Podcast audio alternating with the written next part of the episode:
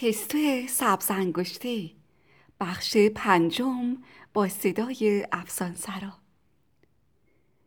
دانشمندان کشفی نمی کنند ولی تیستو چیزی رو کشف می‌کنه آدم بزرگا عشق غریبی دارند که چیزهای شرح ندادنی رو شرح بدند. از تموم چیزایی که قافل گیرشون کنی ناراحت میشن و از لحظه که چیز تازه‌ای در دنیا کشف بشه یا به وجود بیاد کلی سعی می‌کنند تا ثابت کنند این چیز تازه تازگی نداره و قبلا هم اونو میشناختند. کافیه که یه آتشفشان مثل یه تحصیگار ناگهان خاموش بشه تا یه دو جین دانشمند عینکی خودشونو روی دهانه آتشفشان بندازن؟ گوششونو به سنگا بچسبونند بو بکشند با تناب از دهانش پایین برند. زانوشون زخم بشه بالا بیاند. هوای دهنه رو توی لوله ها زندانی کنند. نقشه بردارند کتابا بنویسن و جدل ها کنند. در حالی که به جای تمام این کارا خیلی راحت می‌تونستن بگن این آتشفشان دیگه دود نمی‌کرد حتی دماغش گرفته. راستی تا حالا هیچ شده که این دانشمندا با تموم اون دفتر دستکاشون بتونن برای ما شرح بدن که آتشفشان چطوری کار می‌کنه؟ راز زندان میرپوال آدم بزرگا رو به هیجان آورد. قبل از همه خبرنگارا و عکاسا سر رسیدند. چون به هر حال این پیش آمد به کار و کسبشون مربوط میشه و فورا تمام اتاقهای هتل پتی سانژان رو که تنها هتل شهر بود اشغال کردند بعد نوبت به آدمهایی رسید که از همه جای دنیا با قطار، هواپیما، تاکسی و حتی با دوچرخه به میرپوال آمده بودند. اینها دانشمندایی بودند که به اونها گیاه شناس هم می‌گفتن و کارشون این بود که گلها رو به چهار قسمت تقسیم کنن. اسمای عجیب و غریب روشون بذارن و روی کاغذ خوش کن خشکشون کنن و زمان از بین رفتن رنگشون رو اندازه بگیرند شغل اونها به آزمایش های زیادی احتیاج داره. وقتی گیاه شناسا در جای جمعشن فورا کنگره تشکیل میدن و به همین دلیل بود که کنگره گیاه شناسان در میرپوال تشکیل شد.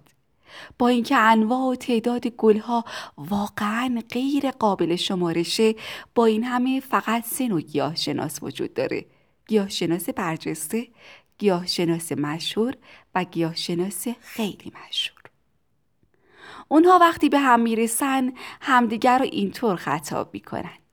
استاد آقای استاد همکار ارجمند. چون هتل پر از خبرنگارایی بود که به هیچ وجه حاضر به ترک اتاقهاشون نبودند مجبور شدند برای گیاه شناس ها در میدان بزرگ شهر چادر برپا کنن و اردویی تشکیل بدن. میدان درست منظره سیرک رو پیدا کرده بود.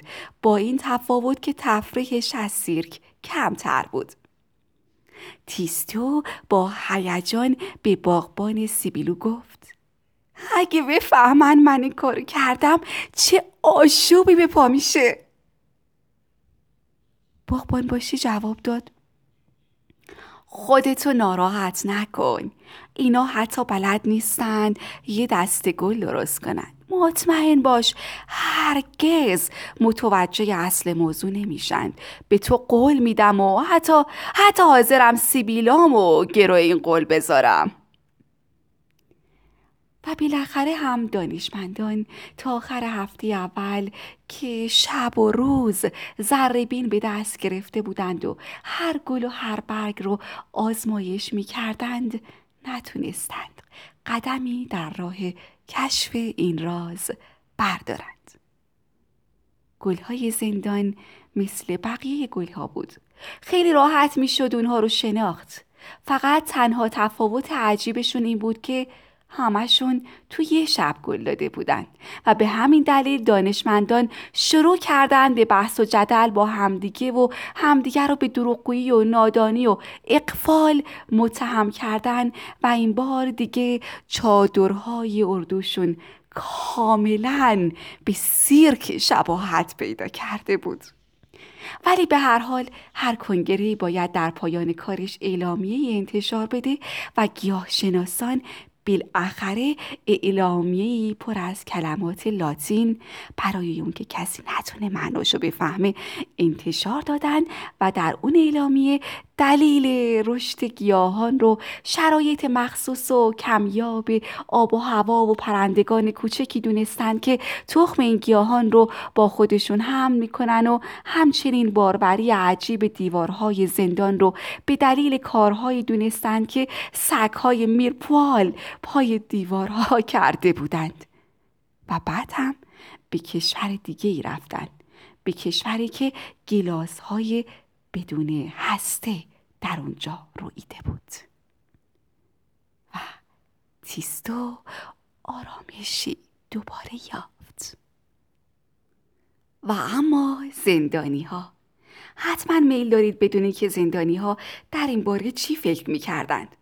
حالا که اینطوره براتون میگم هیجان و دلهوره های گیاه شناسان در مقایسه با حیرت زندانی ها هیچ بود چون دیگه زندانی ها نرده های آهنی جلوی سلول ها و سیم های خاردار بالای دیوارها رو نمی‌دیدند. فرار کردن از یادشون رفته بود. بد اخلاق ترینشون هم دیگه دشنام نمی‌داد و ناسزا نمی‌گفت. و بس که از دیدن چیزهای دور برشون خوشحال بودن شرورا و بدجنسا هم عادت دعوا کردن و کتک زدن همدیگر رو بی کلی ترک کرده بودن.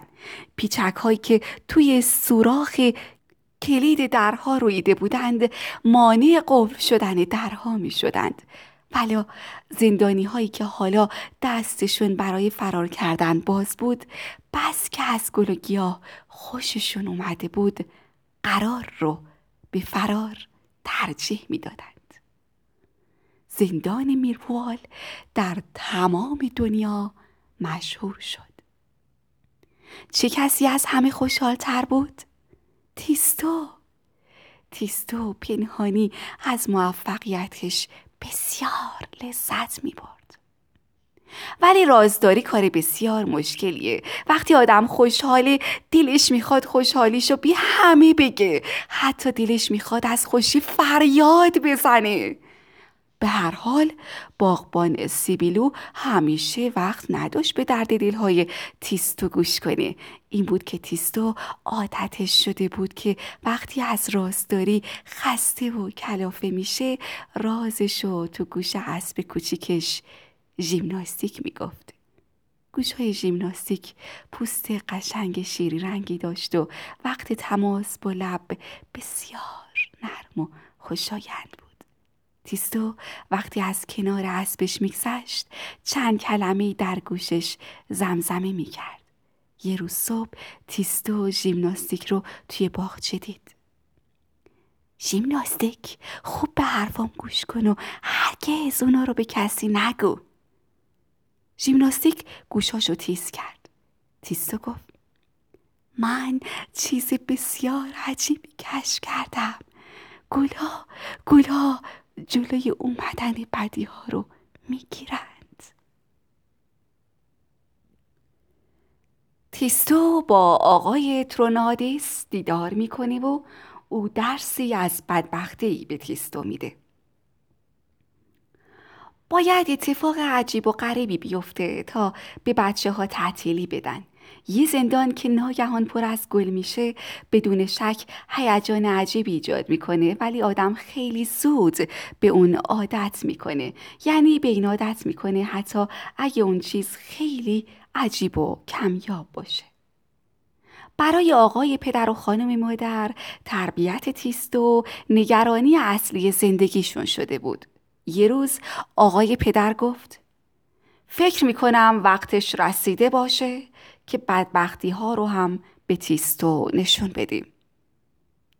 خانم مادر جواب داد. و بعدش می‌تونیم بیماری ها رو هم براش تشریح کنیم تا بهتر بتونه مواظب سلامتیش باشه. آقای ترونادیس خیلی خوب از پس درس انضباط بر اومده. پس درس بدبختی رو هم به اون بسپاریم.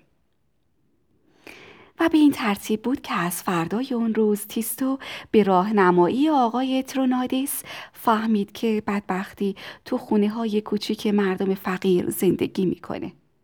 به تیستو گفتن که برای دیدن این خونه ها کلاه بریابی رنگشو به سر بذاره.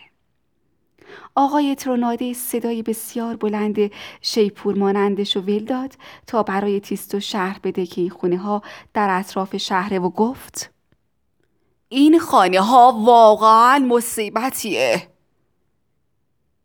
تیستو پرسید مصیبت یعنی چی؟ مصیبت چیزیه که گریبانگیری بسیاری از آدم ها میشه. مصیبت بدبختی بزرگیه. آقای ترونادیس دیگه لازم ندید توضیح بیشتری بده. تیستو داشت انگشتاشو به هم میمالید. چیزی که انتظار تیستو رو می‌کشید خیلی بدتر از دیدن زندان بود. یعنی جاده های باریک گلالود و بوگندو که به طور مارپیچ از میون تخت شکسته های پوسیده میگذشت. اینطور به نظر می اومد که این تخت شکسته ها روزگاری کلبه بودند اما کلبه های زوار در رفته که با هر باد ممکن بود بیفته و مشکل بود که آدم فکر کنه چطور تا اون وقت تونسته بودند سر پا بیستند. به جای در تکیه های مقوا یا قوطی های زنگ زده کنسرو آویزون کرده بودند. در کنار شهری آنچنان تمیز و آنچنان ثروتمند که ساختمانهاش تماما با سنگ ساخته شده بود و هر صبح هم آب و جارو می‌شد. این خونه های محقر انگار شهر دیگه ای بود که قیافی زشتش باعث خجالت اون یکی شهر می‌شد. در اینجا نه از چرا خبری بود و نه از پیاده رو نه از مغازه و نه از ماشین آبپاش شهرداری تیستو با خودش فکر کرد. مختصری علف باعث خوش شدن گلا و لجنا میشه و وضع جاده ها رو بهتر می‌کنه. بعد هم مقداری گل ساعتی این کلبه های در حال فرو ریختن رو سر پا نگه میداره. تیستو در حالی که انگشتاش رو رو به زشتی هایی که می‌دید گرفته بود این حرفا رو می‌زد. در هر کلبه بیش از ظرفیتش آدم زندگی می کرد و طبیعتا از قیافه این آدم ها بدبختی می بارید. این آدما از چسبیدن به همدیگه و ندیدن نور اینطور پرید, رنگ شدند. درست مثل اون گلایی که سیبیلو توی زیر زمین پرورش میده. حتما اگه من رو هم اونطور پرورش بدند هیچ وقت خوشحال نمیشم. تیستو تصمیم گرفت گل شمدونی هم کنار پنجره ها برویانه تا بچه های این خونه کمی هم رنگ ببینند. ناگهان تیستو پرسید چرا چرا این ها توی کلبه هایی که به خونه خرگوش میمونه زندگی می‌کنن؟ آقای ترونادیس گفت سوال احمقانه ای کردی برای اینکه خونه ندارن چرا خونه ندارند؟ برای اینکه کار ندارند چرا کار ندارند؟ برای اینکه شانس ندارند پس پس اینا هیچی ندارند. بله تیستو بدبختی یعنی این.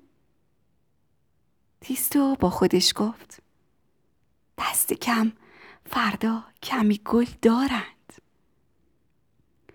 مردی رو دید که داشت زنی و کتک می‌زد. بچه ای رو دید که در حال فرار گریه می‌کرد. تیستو گفت راستی راستی بدبختی آدم و بد جنسم می‌کنه. آقای ترونادیس در حالی که همینطور کلمات ترساور از دهانش بیرون میومد جواب داد. بیشتر وقتها. بعد از سخنرانی او بدبختی در نظر تیستو به مرغی سیاه و وحشتناک شبیه بود با چشمهای ترسناک و نوک سرکج و بالهایی به بزرگی دنیا که دائم از زیر بالش جوجه های زشتی بیرون می اومدند. آقای ترونادیس نام تمام اون جوجه ها رو می دونست. یه جوجه دوست بود. یه جوجه جیبور بود. یه جوجه گاو صندوق سوراخ کن بود. یه جوجه همیشه مست بود و توی نهرها میافتاد. یه جوجه رزل بود و همیشه برای کارهای بد آماده. یه جوجه جنایتکار بود که یه کارد یا یه اسلحه داشت. یه جوجه هم شورش بود که حتما از همه اینها بدتر بود. هم مسلم بود که کار تمام این جوجه ها آخرش به زندان می کشید. آقای ترونادیس با فریاد گفت تیستو شما به حرفام گوش نمی‌دید؟ قبل از همه اینقدر دستاتون رو به این کساوت ها نمالید. این چه عادتیه که به همه چیز دست می‌زنید؟ دستکشاتون رو دست کنید. تیستو گفت فراموش کردم دستکشامو بیارم. خب درسمون رو ادامه بدیم. برای مبارزه با فقر و خطراش چه باید کرد؟ کمی فکر کنید. باید چه داشته باشیم؟ تیستو گفت. هان شاید باید اسکناس داشته باشیم. نه باید انضباط داشته باشیم. تیستو لحظه ساکت موند. به نظر نمی اومد این حرف رو قبول کرده باشه. بعد از اون که فکراشو کرد گفت آقای ترونادیس این انضباطی که دایم از اون حرف می‌زنید راستی راستی وجودم داره. من که فکر نمی کنم گوشای آقای ترونادیس چنان سرخ شد که بیشتر به گوجه فرنگی شبیه بود تا به گوش. تیستو با صدای گرفته ادامه داد. چون چون اگه انضباطی وجود داشت هرگز فقر وجود نمی اومد. نمره که تیستو اون روز گرفت خیلی عالی نبود. آقای ترونادیس توی دفتر نمرات نوشت کودک حواس پرت و فکوری است. احساساتش مانع از قبول حقایق می شود. اما فردا حتما خودتون حدس زدید. فردا روزنامه های میرپوال رویدن یک عالم گل ارغوان رو گزارش کردند. نصایح سیبیلو مو به مو اجرا شده بود. تاقی های کوچیک به رنگ آسمون روی زشتی کلبه ها گسترده بود. شمدونی های فراوونی در اطراف جاده ها چمنکاری شده بودند. این محله فراموش شده که هیچ کس برای اینکه ناراحت نشه نزدیکش نمی‌شد. به قشنگترین محله شهر تبدیل شده بود و همه مردم انگار که از موزه دیدن می‌کنند به تماشاش می‌رفتند.